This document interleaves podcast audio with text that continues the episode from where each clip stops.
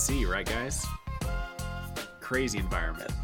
Yeah, crazy environment. I got a Snapchat from Logan about two hours before tip off saying, I hope we have at least 1,500 fans in attendance. So I don't know anybody that went tonight, um, but it looks like OU played extremely well.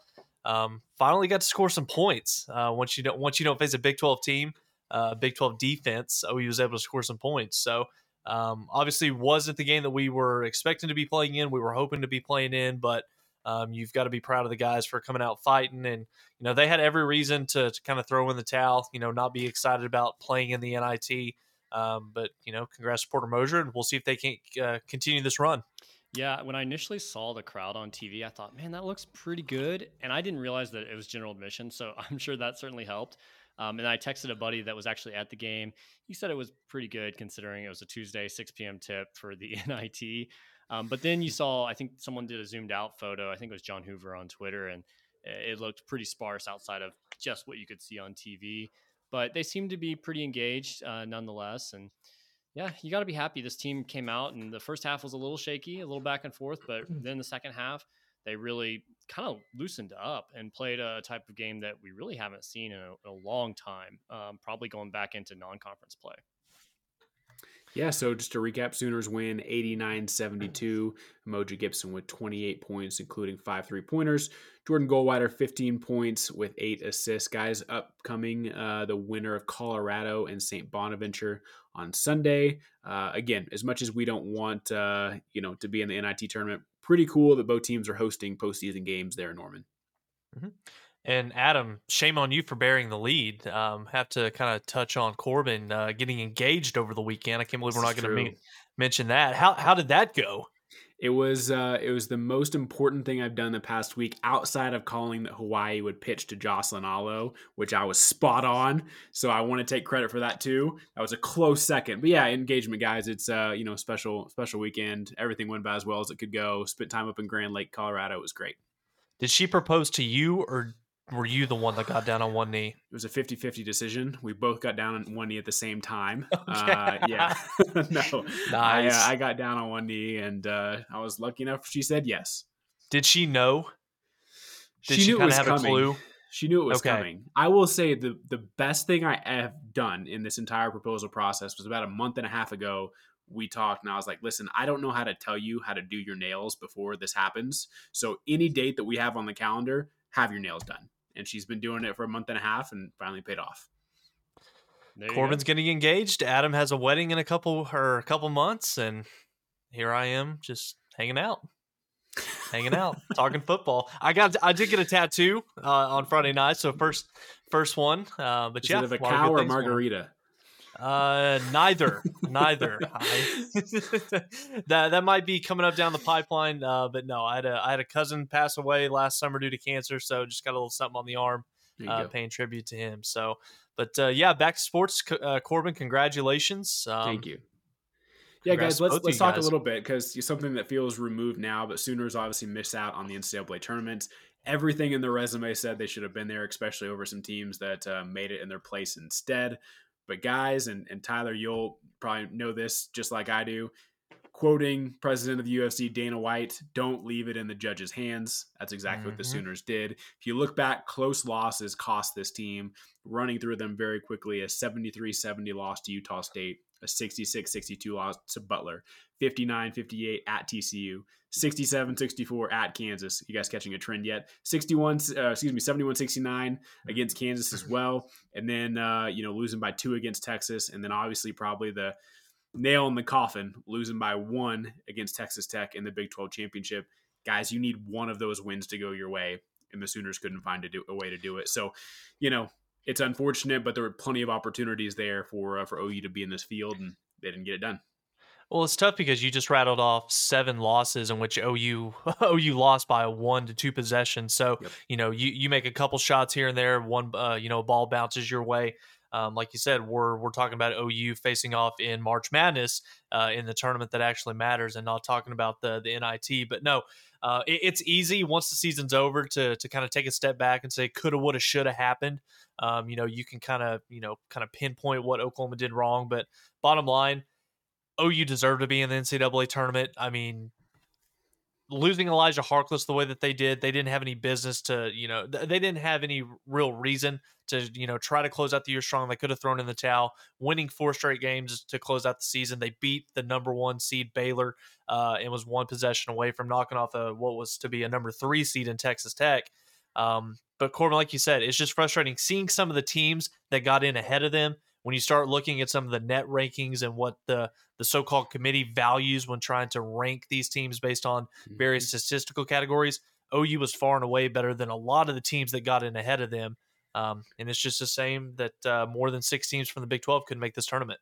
I may be in the minority here, but I didn't shed any tears over missing the uh, the tournament simply because, um, yeah, you play a tough schedule. Yeah, you play in the tough conference, but I kind of view this as like if Vanderbilt in football went five and six and started crying about not making a bowl game because they play such a tough schedule in the SEC. You know, as far as putting that in a football analogy, um, I, I guess if you aren't going to go out and win all these close games and we just line them all up there, like all you had to do was win one of those seven different games that were within one possession, and they didn't do it. So yeah, maybe they deserve to be in over Rutgers. Maybe they played a tough schedule and had a, a bunch of great, you know, quad one wins, but the fact of the matter is, you didn't win enough games. You were a few games over 500. So I, I guess I just can't sit here and go, "Oh, we played a tough schedule, so we should have gotten in." That just doesn't do it for me. I don't. I don't know if it's. I, I'm not shedding a tear either, Adam. But it goes back to even things that we've seen like the college football playoff. Who got in over them doesn't make any sense, and that's I think mm-hmm. where probably the the the grief is on this is if you look at the net rankings, if you look at quality wins, you know, quad one and quad two wins, they were significantly better than a, I believe it was a, a Rutgers that got in, uh, even compared to like a Michigan that got in. And so you just kind of scratch your head and you're like, OU's being punished for playing in a, in a tougher league. But one thing I don't understand, and the Big Ten has been notoriously bad in the tournament for the past few years, is the Big 12 has two one seeds, but they have three less teams in the tournament than the big than uh, the Big Ten.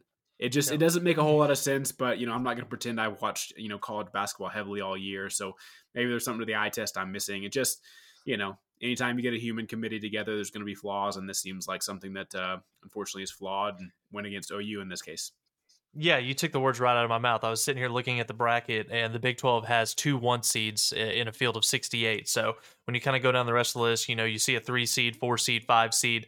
Um, so the Big 12 was the toughest conference in basketball all season long from top to bottom. There was no night in which you could afford to, you know, to not bring your A game in order to try to win a basketball game. So, uh, yeah, it, it, was unfortunate. Ultimately, we'll, we'll see how the Big 12 fares once we do, you know, kind of dive into this tournament, see how we do against the other conferences uh, across the, uh, you know, the landscape of college basketball. But you know, SEC they got their fair share of teams in. Big Ten, like you just alluded to, um, Oklahoma had a case that I feel like that uh, you should be upset that they didn't make the tournament, especially how they closed the year out strong, uh, especially with the run in the Big 12 tournament. But also, you look at a team like Texas A&M that finished the year strong as well.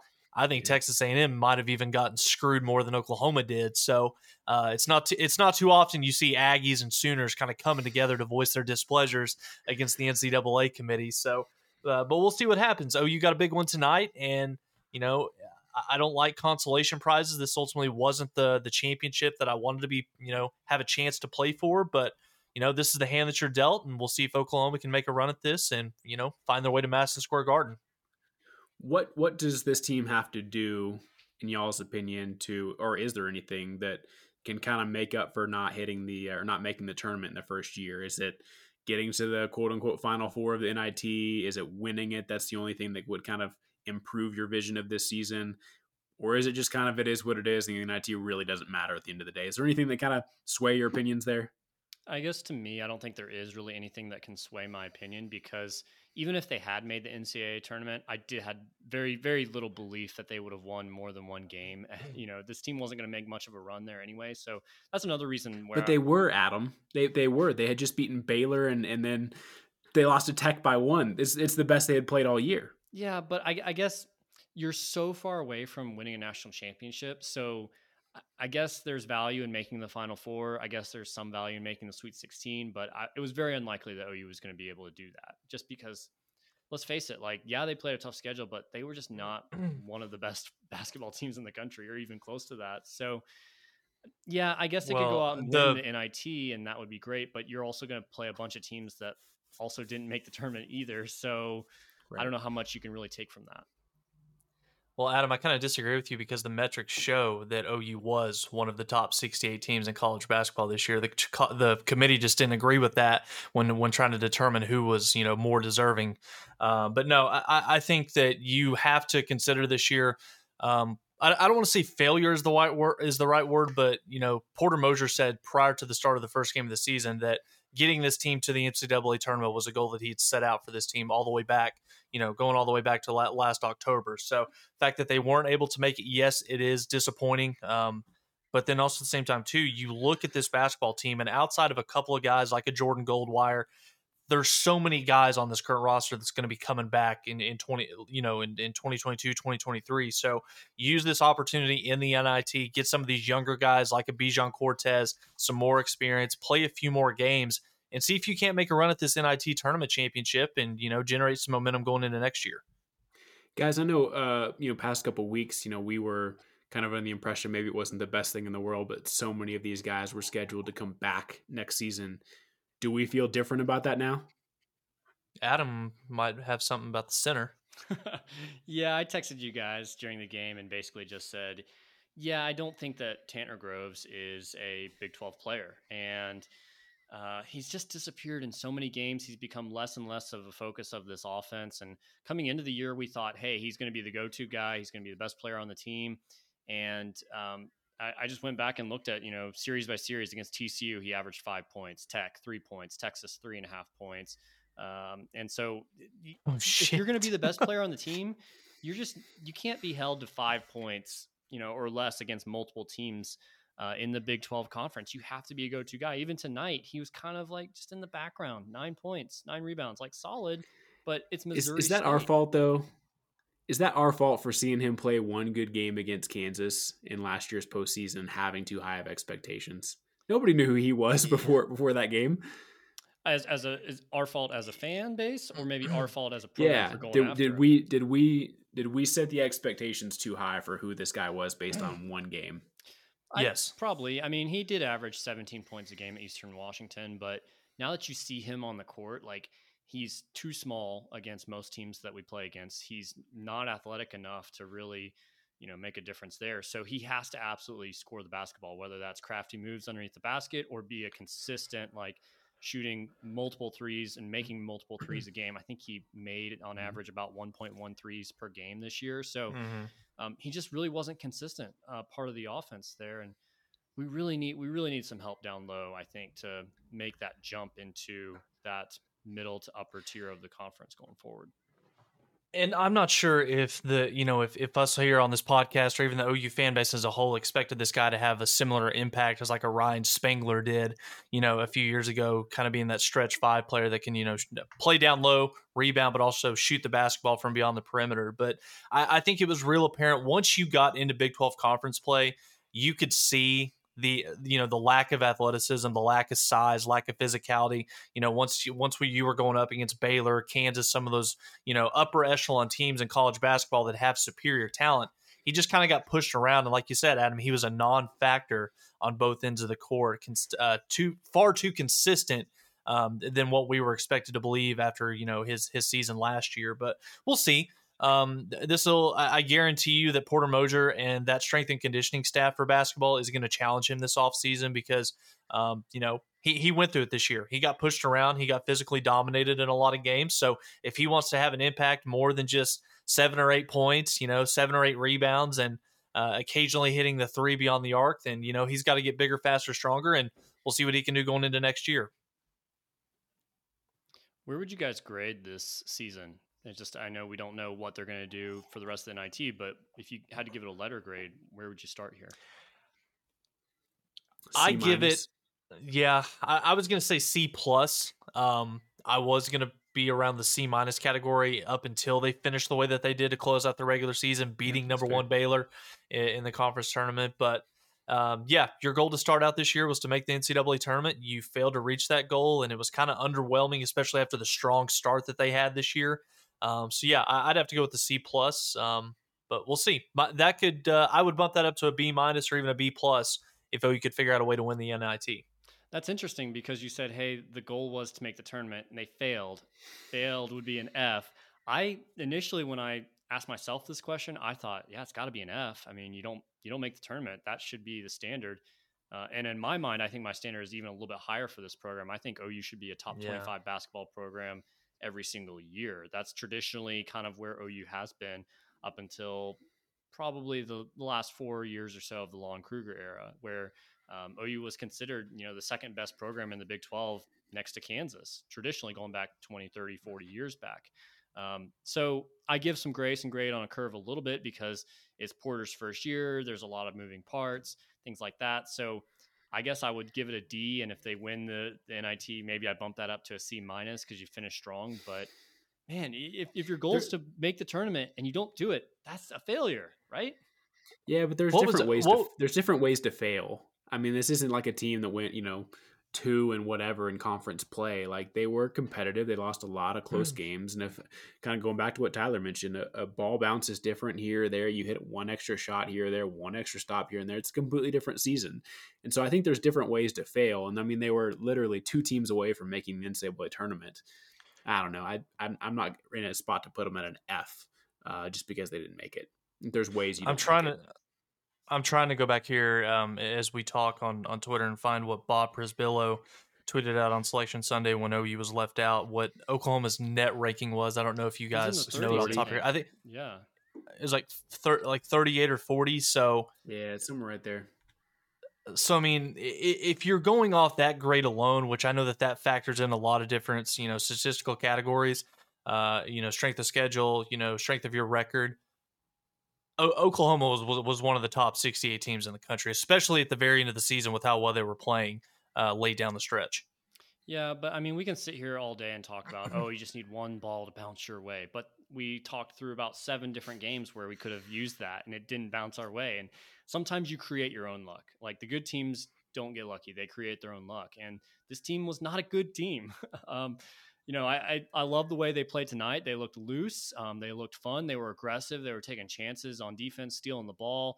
Um, I mean, they far outmatched Missouri State's athleticism on the court, and it, it really showed. And especially in that second half, going out to this big mm. lead, and you got so many guys contributing, that was awesome. But man, like my standard is not to be, you know, the 68th team or the 65th team or, or whatever it is.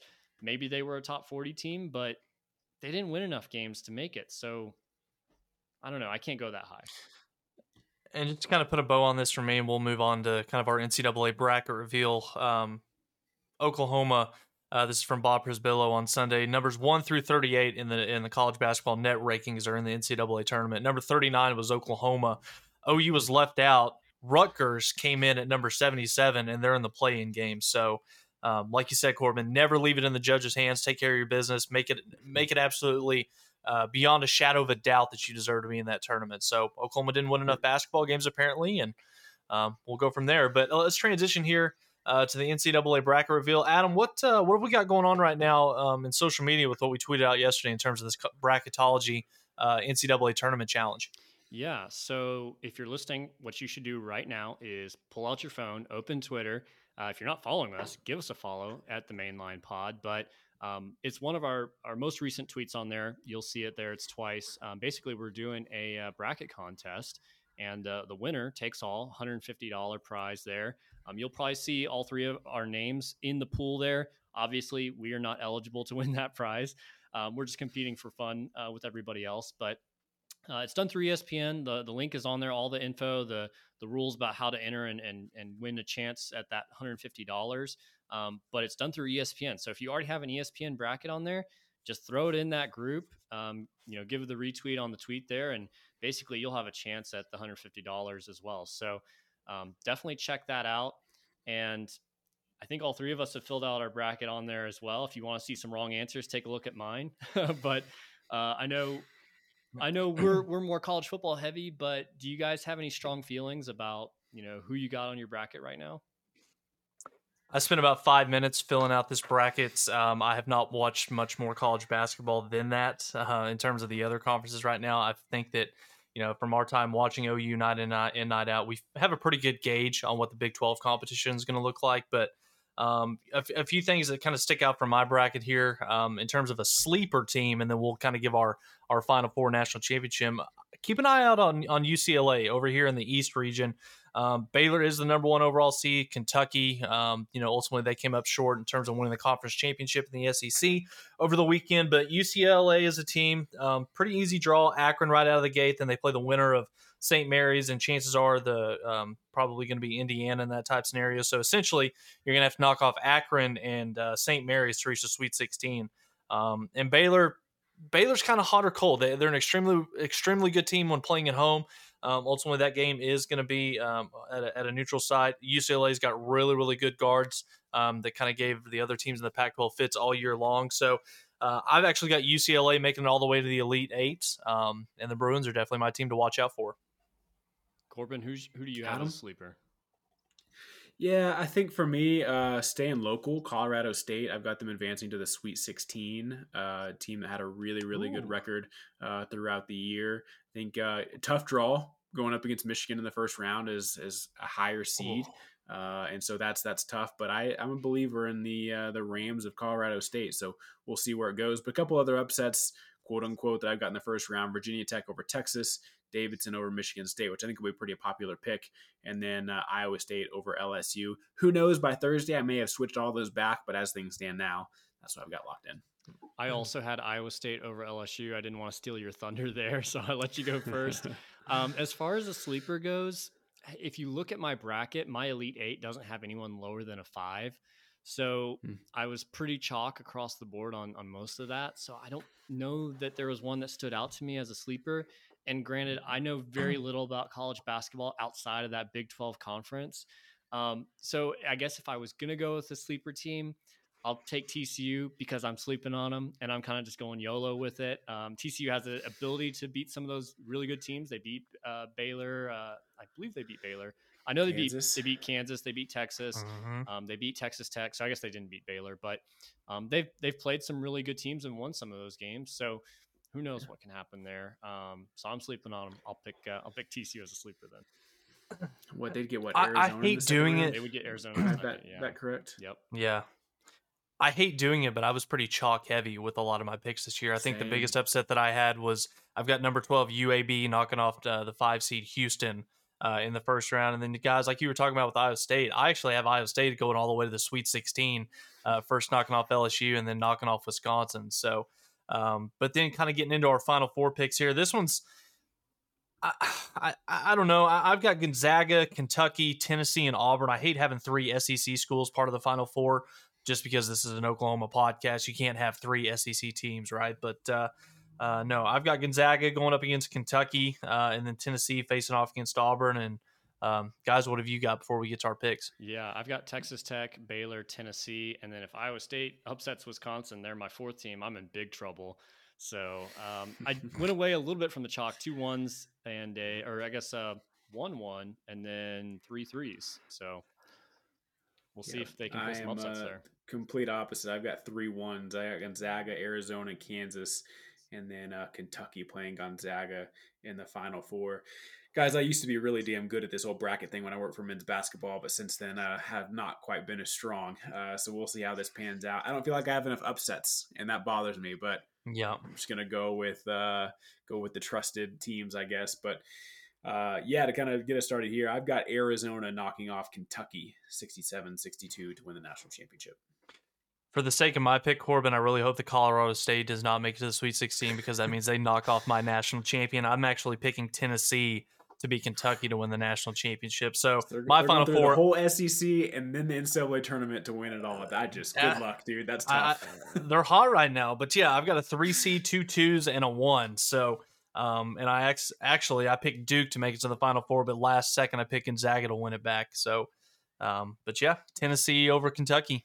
Yeah, the great part about us competing in a competition where we are not eligible to win the prize is that I can make a pick like Baylor over Tennessee and have zero reasoning for that national championship pick other than ah, it just feels right.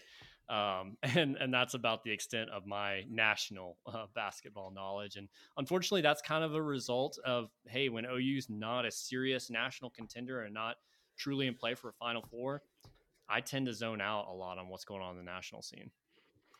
That's yeah. fair. Baylor going back to back, according to Adam. Whew. Yeah, That's tough. Yeah, I mean, good team. We'll we'll see. I mean, you... uh, uh, well, last uh, wasn't good enough to beat Oklahoma last weekend. So, but uh, no, we'll we'll see. How, how do you guys feel about um, Coach K? Final run here. Does he have a? Ch- do they have a chance? How much pressure on those freaking players, man? I mean, like, first off, they're a super young team, and then you've got the weight of if you lose, Coach K's career is over. So I mean, you certainly could find some magic, right? If anybody's going to find some magic, it's it's Coach K. But I've got Duke losing in the Sweet 16 in Texas Tech.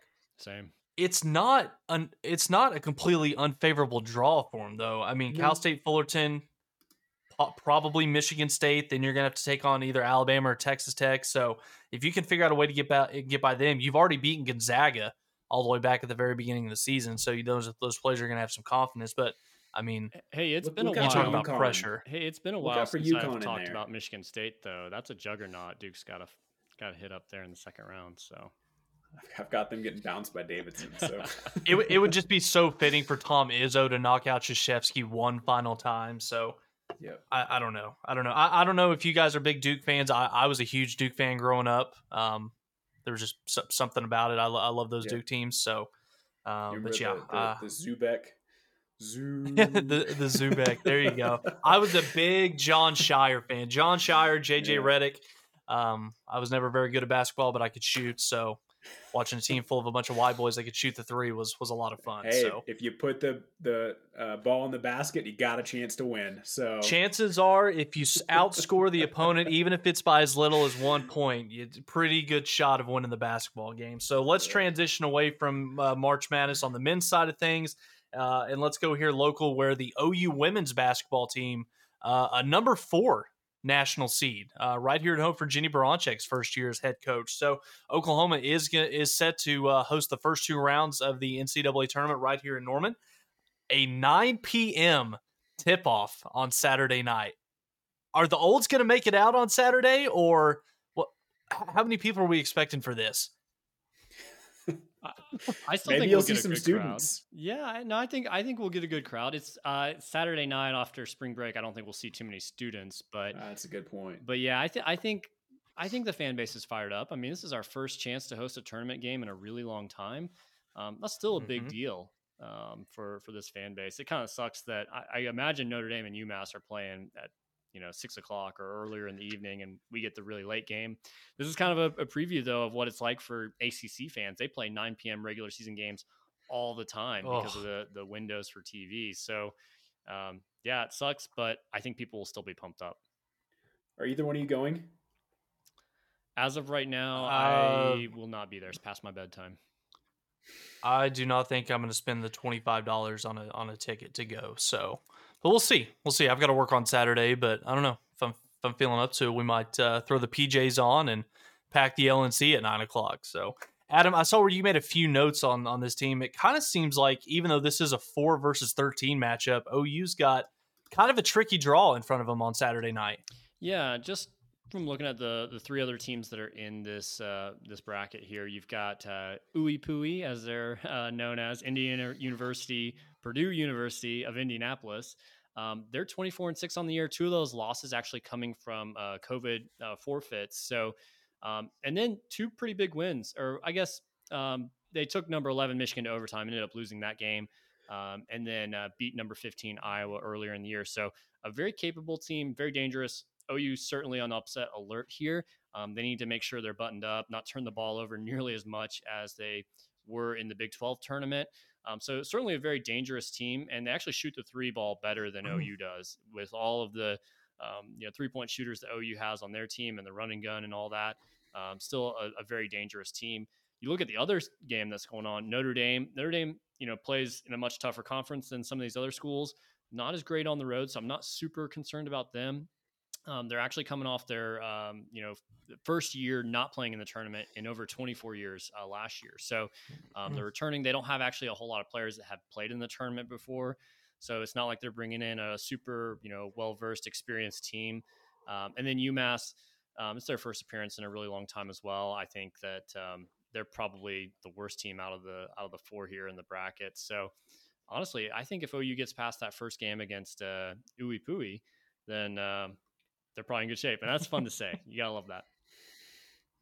Yeah, OU versus IUPUI, nine o'clock on on Saturday night. Uh, definitely take the over on on this one if you have any interest in in betting on this one in Vegas. But this is a team that, uh, like you said, Adam, extremely well shooting the three point line. Um, they average just over eight threes made per game, and they shoot uh, a little over 20 to 21 threes a game. So much like Taylor Robertson, Madi Williams over on the opposing sideline, you're going to get a team that's going to, you know, sh- sh- they love to shoot it from behind the arc. So uh, just a couple names to keep your eye on for those attending the game on Saturday night. Number 50, Macee Williams down low. Uh, for IUPUI, averaging 18.7 points a game, 10.6 rebounds for her. Offense kind of runs through that girl. They try to get it down there uh, to her on the block collapse the defense, pop it back out. Then you've got girls like Rachel McLemore and Rachel Kent, both girls shooting over 40% from the three point line. So um, OU's got to shut down Macee Williams first and foremost um, and play good defense out on the perimeter. So uh, it's going to be a lot of fun. As far as expectations for how far this team can go, um, this is a really, really tough region for Oklahoma, even though they are the number four seed. They did draw number one seed NC State. Oh, and by the way, if you somehow finish, uh, figure out a way to knock off NC State in the Sweet 16, chances are you're going to have Geno Auriemma and UConn waiting for you uh, to go to the Final Four. So, in fantastic too. season for Ginny in their backyard in Bridgeport. yeah. So, in terms of expectations, what what I consider this to be a success: win both games this weekend, figure out a way to get to the Sweet 16 against the number one seed, and I think you could chalk that that up as a damn fine year for Jennie Baranczyk and OU women's basketball. Yeah, that's what should be expected, right? Um, but I kind of worry about this opening round because, listen, I'm not going to pretend I watched a ton of women's basketball this year, but all the final scores that OU gives up, OU gives up points. They score points, but they give up points too. And so if you faced a hot shooting team, like everything indicates that they're going to, um, kind of look out for upset alert there in uh, in Norman. Yeah, it's going to be different because OU doesn't have a ton of size on the interior.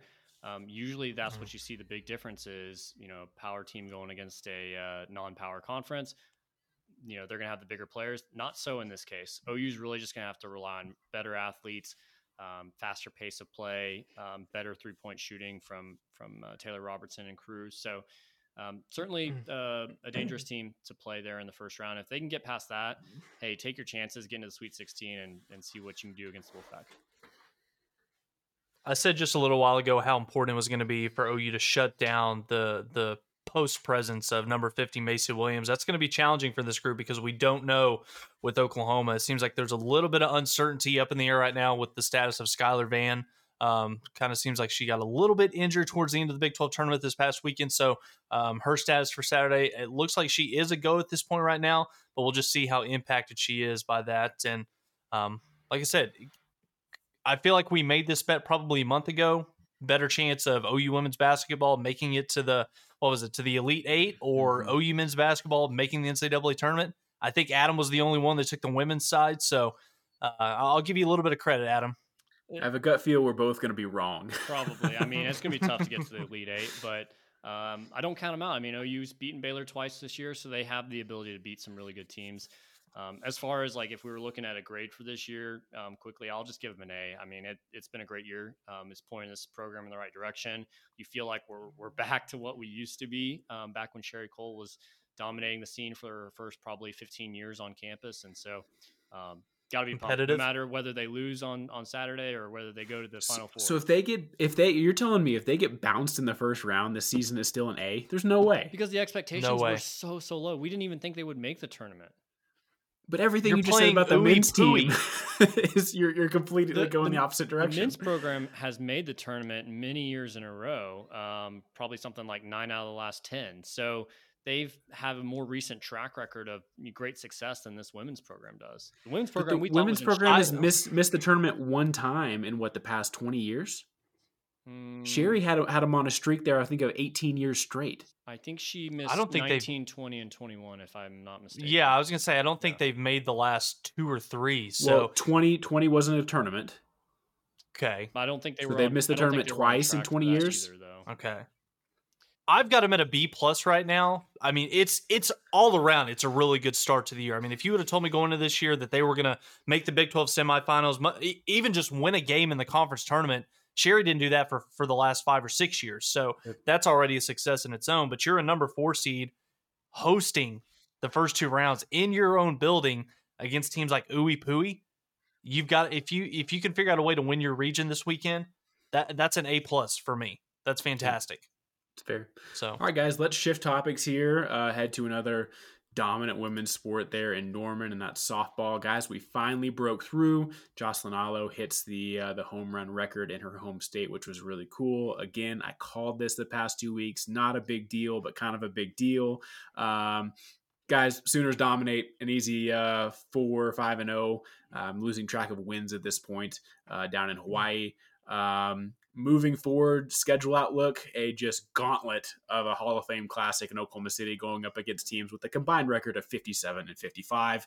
Uh, would fully expect Oklahoma to come through this uh, unscathed again this weekend. Sam Houston Indiana, San Diego, Iowa, and Houston, all just monster softball names. Uh, so, yeah, guys, OU is going to skate by again uh, heading forward into this weekend. Don't expect any sort of uh, trouble games. Should all be run rules.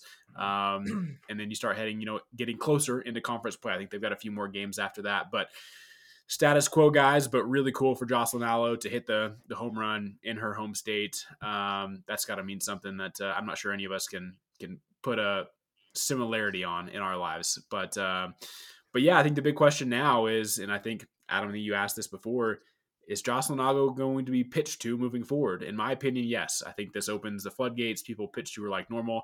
I'm not going to say they don't pitch around her, but I don't think we'll just see intentional walk after intentional walk moving forward.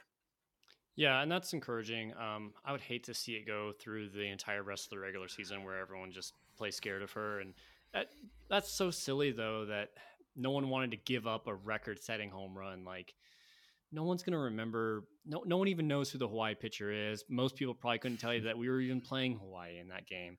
Um, and we're only a few days hmm. removed from um, that great accomplishment. And so hmm. it's kind of silly that, that teams were doing that. But yeah, I would love to see her get back in regular rhythm um, as we go into the uh, meat of conference play. This challenge in OKC against all these different teams, there's really no one that stands out there that's going to be super challenging. Oh, you should probably run rule every single one of those. I mean, they're they're run ruling everyone as it is right now. So, um, yeah. Yeah, shout out to Houston's coach and, and Houston's or excuse me, Hawaii's coach and Hawaii's pitcher for uh, uh, actually want to be competitors and, and challenge mm-hmm. these hitters in this OU lineup. So it, it was really really cool.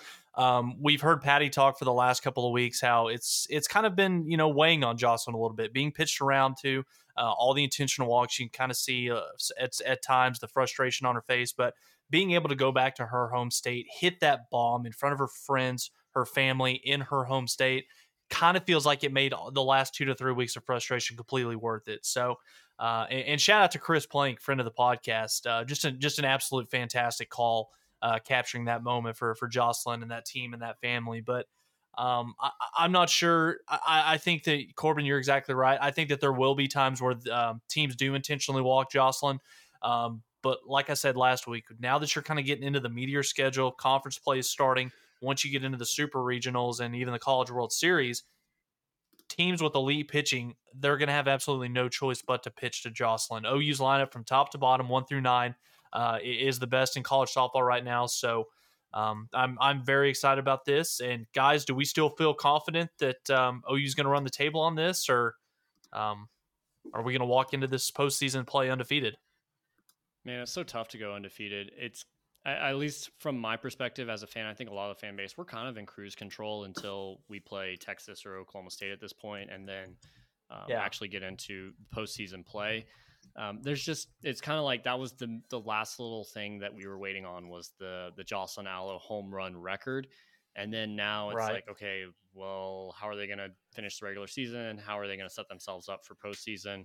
So, um, yeah, I'm not really sure what to whether they will or not, that's super, certainly hard to do. But you can't really make too many cases as far as where they might lose or where they might slip up. I think I'd prefer them to lose a couple throughout the regular season. If you want to be honest, don't go into you know postseason play with the expectations of not only winning a national championship, potentially doing it in an undefeated fashion, being one of the probably the greatest team ever. There's just no need mm-hmm. to have mm-hmm. that pressure. Um, so I, I, wouldn't mind it. I don't think Patty would mind a couple losses along the way. They've certainly been tested up to this point, which has been nice. Looking back to uh, to Tennessee and uh, Utah uh, in an uh, earlier tournament, but to me, I, I, don't I don't care if uh, yeah I don't care if this team's undefeated or not. But you know, as long well, as they get to where we think they can go, it'll be a successful season. Well, I think it was this time last year when Oklahoma uh, traveled out to Athens, Georgia, for that um, you know mid, kind of midweek doubleheader where OU lost their first game of the year. And looking back at it, Patty Gasso kind of made the comment saying that that loss to Georgia was probably the best thing that could have happened to that team because they had an opportunity 30 minutes after that game. They bounced back in a big way, run rule Georgia, mm-hmm. and that mm-hmm. kind of springboarded them in throughout the rest of the regular season. But um, no team is invincible. You know, as good as OU is, both in the lineup and in the circle, um, it just takes one off day for uh, in, in a team getting hot and catching them. But guys, I still, at the end of the day, I don't know what team in college softball is going to be able to beat this team two times, and that's what it's going to take to knock OU out of contention for another national championship. Yep, I agree. Now, speaking speaking of, of national championship aspirations, and, and, a team that is invincible, how about OU baseball? Right, uh, most people would save, you know, or put the very best topic at the beginning of the podcast. We do the opposite; we put it at the end, which is is baseball. So, uh, since our last podcast, four and zero, oh, uh, three and zero oh against UTSA, and then got a win over Air Force this afternoon. Um, two teams that are not particularly good. So it was good to see that OU really got the the ball moving there. More than eight runs uh, you know, played in, in each of those games. And so um, going into the that series against UTSA, OU was hitting uh, 238 on average, which is not particularly great. You have to scroll through four or five pages on the NCAA website to actually find them on the stat book there. Um, came out of that weekend series against UTSA hitting 267. Um, got off to a little bit slow start this afternoon against Air Force, but um, really started running mm. up over the course of time. So saw some really good pitching from your your weekend starters as well. Starting to feel a little bit more confident that David Sandlin is the guy on Saturday, or at least a part of that weekend rotation. He had some shaky starts against UCLA and, and uh, Arizona earlier in the year, but um, yeah, I mean, this is what you want to see from this team. I'm still not ready to like get super super excited about where they're heading, um, but I mean, they're doing what they're supposed to do against some of these these not so great teams, and they're getting some mm-hmm. RPI help from uh, some of them as well. Like Dallas Baptist, currently number two in the RPI. Long way to go, mm-hmm. but if mm-hmm. they stay relatively high, that could be something that could really help OU once we get into some postseason seeding if OU's in the running for that.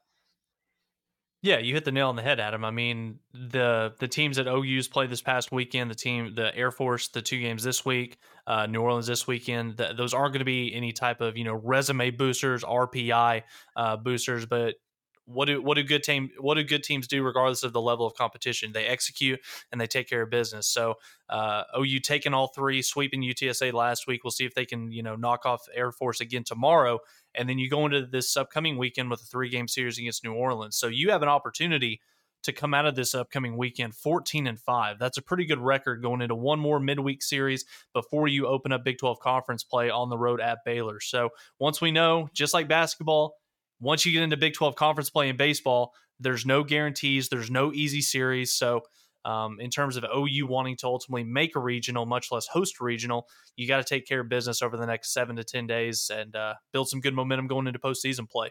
Yeah. And I think the two things that I'm watching over the next course of the four or five games is uh, can the bullpen improve? Because the the starters have been pretty solid for OU. Once the bullpen comes in, then we start giving up plenty of runs there. Uh, and then secondly, can the bats stay hot and continue to to put up a bunch of runs against some inferior competition there and uh, bring some momentum has, once you get into some tougher teams? Has that surprised you, Adam, with our head coach being kind of this pitching guru? Um, you know, Clayton Kershaw works with him every single offseason. The bullpen, the bullpen, it seems like they've struggled year in and year out as for as long as Skip Johnson's been here. So is that just kind of a uh, I guess you can't even call it a one off because it's been a problem that's you know happened over the last two to three years. But um, OU they they've had their chances. They'll ha- they'd have a much better record right now um, if the bullpen could pick things up. Yeah, it is odd. Um, kind of in a ironic way, but I think this is probably the second best pitching rotation that uh, OU has had under Skip Johnson, second to the 2020 team. That season was also cut short about yeah. this same time uh, in that point in the season. So um, I like the starters. the The bullpen has never been quite there. It is weird that you know you've got a what was thought of as an ace pitching coach and Skip Johnson. You can't get that mm-hmm. quite ironed out, but um, it is what it is, and so just got to work through it, and hopefully that they they can do that. Um, I guess the the one other item of note as far as OU baseball goes is that the OU Texas series, which was scheduled to be played in Norman in early April, was moved to Globe Life Park, uh, a place that OU has played several games this year. So that will be considered a, and I'm mm. doing air quotes, neutral site game or neutral site series rather against Texas, who was ranked number one uh, up until this this week. They've uh, slid down to number two, but I don't know. How do you guys feel about that? I hope it was a fat check that Oklahoma received to move that because that that's the biggest series on your schedule every single year. We all know that OSU we don't we still split it. Adam play one in Tulsa, one in Stillwater, one Oklahoma, or one in Norman. Uh, that's not how I saw it this year. Yeah. Okay. Yeah, this year uh, typically you would play one in Oklahoma City, one in Tulsa, and then uh, maybe one at the home of one of the schools. But it's it's kind of moved around quite a bit. I don't know if this is going to be a permanent thing going forward. This kind of neutral site, you know, venue for this OU Texas baseball series. I hope that it's not simply because of the fact from a fan experience, you know, the the product on the field that we see from opposing teams that come into Norman consistently consistently when it comes to baseball season is not always the best. So when you can welcome in your arch rival, a top three team in college baseball for a three game series at home, absolutely fans are going to be juiced for that. Students are going to be juiced for that. So uh, not a fan of them moving it out there unless we received a pretty hefty compensation for it, but we'll see if it happens moving forward. Are you guys less opposed to it with the move to the SEC, knowing that conference play will present better teams than probably what we're seeing in the Big 12? Yeah, because I think you know you get Arkansas in town. Uh, Vanderbilt's a very you know well respected program. There's some other A&M, good teams. Yeah, A and M would come Florida, to town. Tennessee. Yeah, I mean they're all good. I Miss, I like State, playing them. Good, yeah. I like playing these games on campus or very similar to like what we were just talking about. Play a game in Austin, play a game in Norman, play a game um, in, in Dallas at Globe Life Field. You know, it doesn't necessarily have to be a three game, three straight day series um, but maybe do one in the non-conference, one in conference play, and then close out the year with it. So yeah, I don't know logistics. I'm sure it's a nightmare, but it would be nice to con- to see that continue to go uh, be a home and home series. Yeah, we saw just a couple weeks ago OU playing LSU at Minute Maid in Houston, and if you looked at that stadium, um, basically from home plate down the entire first base line, just packed with LSU fans, and then from home plate down the mm-hmm. third base line, it was mostly Texas fans, some Tennessee fans because they had games after that um, and then a couple of OU fans sprinkled in. So I think it will be at least 75 25 Texas fans for this series at, Globe Life. Which oh, 100%. Which is kind of OU fans only travel for football. It's that's true, it. yeah. And, and, so that's why it's kind of odd. Mm-hmm. Like Globe Life is cool, it's new, it's huge though. Um, I guess it's indoors, so there's an advantage there. But I'm, I'm kind of thinking, like, man, if you wanted to have something really unique and special, almost would rather just go to Rough Riders Park in Frisco, which holds 10,000, make it a little bit harder ticket to get, a little bit more valuable. Maybe that would drive some interest from OU fans if it was yeah. You know, more more prized possession, I guess. Well, and like we talked about with the baseball lockout, you know, kind of being drug on and opening day being pushed back, you know, Globe Life Field said that the biggest reason that they wanted to do this was they wanted to bring in some baseball to be able to fill those open dates since the start of baseball season got pushed back a few weeks. Mm-hmm. So we'll, we'll see if this uh, if this holds true. Um, you know, moving forward every season after this. But um, Adam, one final thing before we you know kind of wrap this thing up. Um, we love talking about our spring sports. We know that men's and women's basketball is winding down, but spring football is kicking off next week. Uh, the start of the Brent Venables era. They, those guys are going to get out on the practice field. So um, going into next week, we will have a loaded spring football preview uh, podcast episode, and um, look forward to that. Start talking some X's and O's with Brent Venables and uh, Dillon Gabriel. Yeah, I mean, there's so much stuff going on that we didn't even talk football um, this week, and so kind of an exciting time that you can focus on some other sports that maybe don't get nearly as much spotlight. We try to um, talk about as many of them as we can throughout the year. We pride ourselves on being a podcast that covers um, a lot of different sports and not just football solely because we know yeah. people have interest in a lot of different areas. So, um, we'll, we'll and dive- I do want to apologize ahead of time. Um, women's gymnastics is going to be competing just a few miles down the road from Corbin's house. Um, don't think the plan is for him to be in attendance, but uh, I don't know. We'll see if that changes towards the end of the week. Yeah, I wish I could make it. Uh, got like couples date night, you know, snuck it in there, and I completely forgot it was Saturday night. You know, women's gym championship. So you win some, you lose some, but it would have been a blast to go. DU's got a great venue, so would have been really cool. Yeah, for sure. So. Uh, well, that'll do it for us this week. We appreciate everyone listening. If again, check out the uh, bracket contest on our Twitter page. Uh, we've got that on there. Give us a follow there. Enter the contest. Have a chance at winning the 150 bucks. And of course, we always appreciate uh, any five star reviews that you guys give us on Apple Podcasts as well. So uh, we will see everyone again next week on the Mainline Podcast.